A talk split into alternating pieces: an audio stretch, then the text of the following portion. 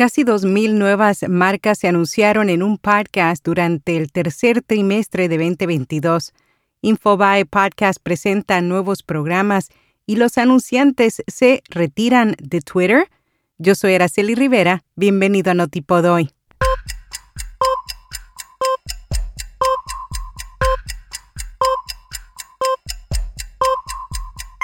Notipod hoy. Un resumen diario de las tendencias del podcasting. El audio cristalino de nuestro podcast diario Notipod hoy es traído a ti por Hindenburg. Oír es creer. Prueba la herramienta de reducción de ruido de Hindenburg gratis durante 90 días y recibe un 30% de descuento en una suscripción anual. Haz clic en las notas.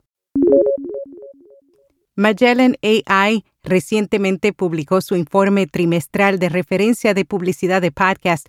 El estudio analizó los datos publicitarios de más de 10.000 marcas en 78.000 episodios de programas populares.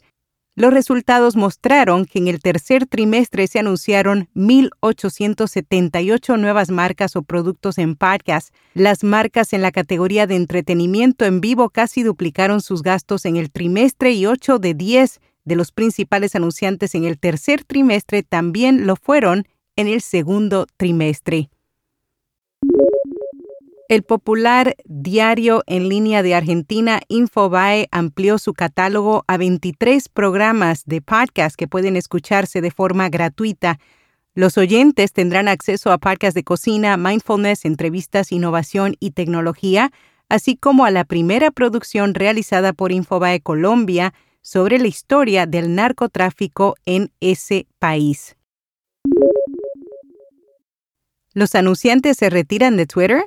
Solo han pasado unos días desde que Elon Musk compró la plataforma y ya ha comenzado a cambiar la empresa desde los despidos pendientes de una cuarta parte del personal hasta la filtración de que la compañía planea cobrar $19.99 por una nueva suscripción a Twitter Blue. Esto ha puesto en juego la relación futura de algunos anunciantes con la plataforma, pero Adweek asegura que aún es demasiado pronto para decir qué sucederá y que solo queda esperar.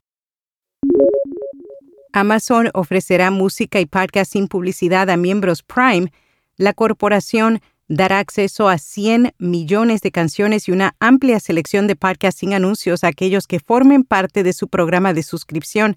Amazon ha tratado de ofrecer más beneficios luego de aumentar el precio de su suscripción a unos 10.99 al mes. Es probable que el nuevo Podcast Prime y las ventajas musicales aumenten la competencia con Spotify y Apple Music de Apple.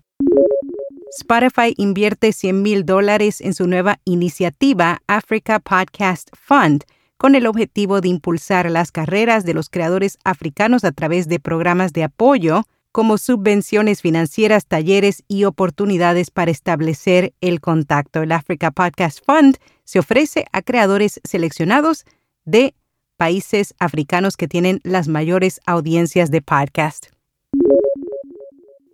Gastos lanza Dynamo, un nuevo programa que permite crear imágenes de portada para podcasts con el objetivo de ahorrarle tiempo y dinero a los podcasters. Están ofreciendo esta herramienta totalmente gratuita donde puedes crear rápidamente imágenes de portada seleccionando todo tipo de plantillas prefabricadas y elementos de diseño.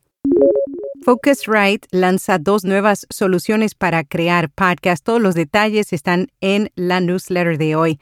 Además, Tom Webster de Sounds Profitable lanzó esta semana una serie de dos partes sobre las lecciones que los podcasts pueden extraer de las dificultades de la radio. En podcast recomendado, dile que baje. Para conocer a la gente que creemos conocer o para saber por qué son como son, hay que acudir a la infancia, al barrio, al pueblo, al lugar y el tiempo donde comenzó todo.